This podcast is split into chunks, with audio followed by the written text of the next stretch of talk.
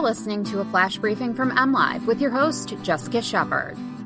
This is Michigan News from MLive for Wednesday, June 17th, and I'm Jessica Shepard.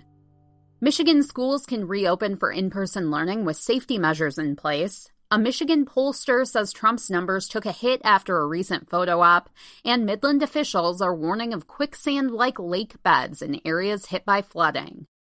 Michigan schools will be able to reopen for in person learning with strict safety measures in place, Governor Gretchen Whitmer announced Wednesday.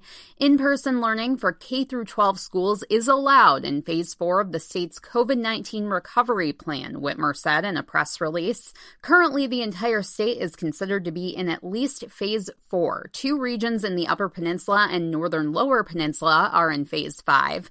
Whitmer allowed for the possibility of different scenarios regionally and the possibility possibility that things may change in the event of another COVID 19 spike.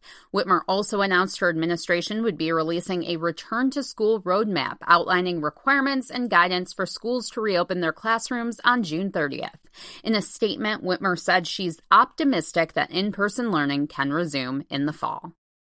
President Donald Trump's support among Michigan voters took a sharp dive in polls taken immediately after protesters were forcefully removed so Trump could have his photo taken holding a Bible outside a historic church.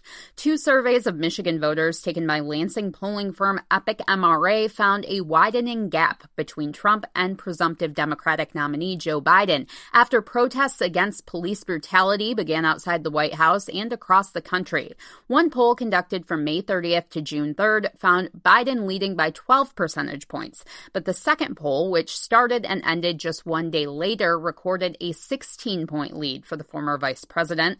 Epic MRA pollster Bernie Porn attributed the quick drop to public backlash and negative press resulting from Trump's stage photo on June 1st. The two polls collected responses from separate samples of 600 likely Michigan voters, and both had a 4% margin of error.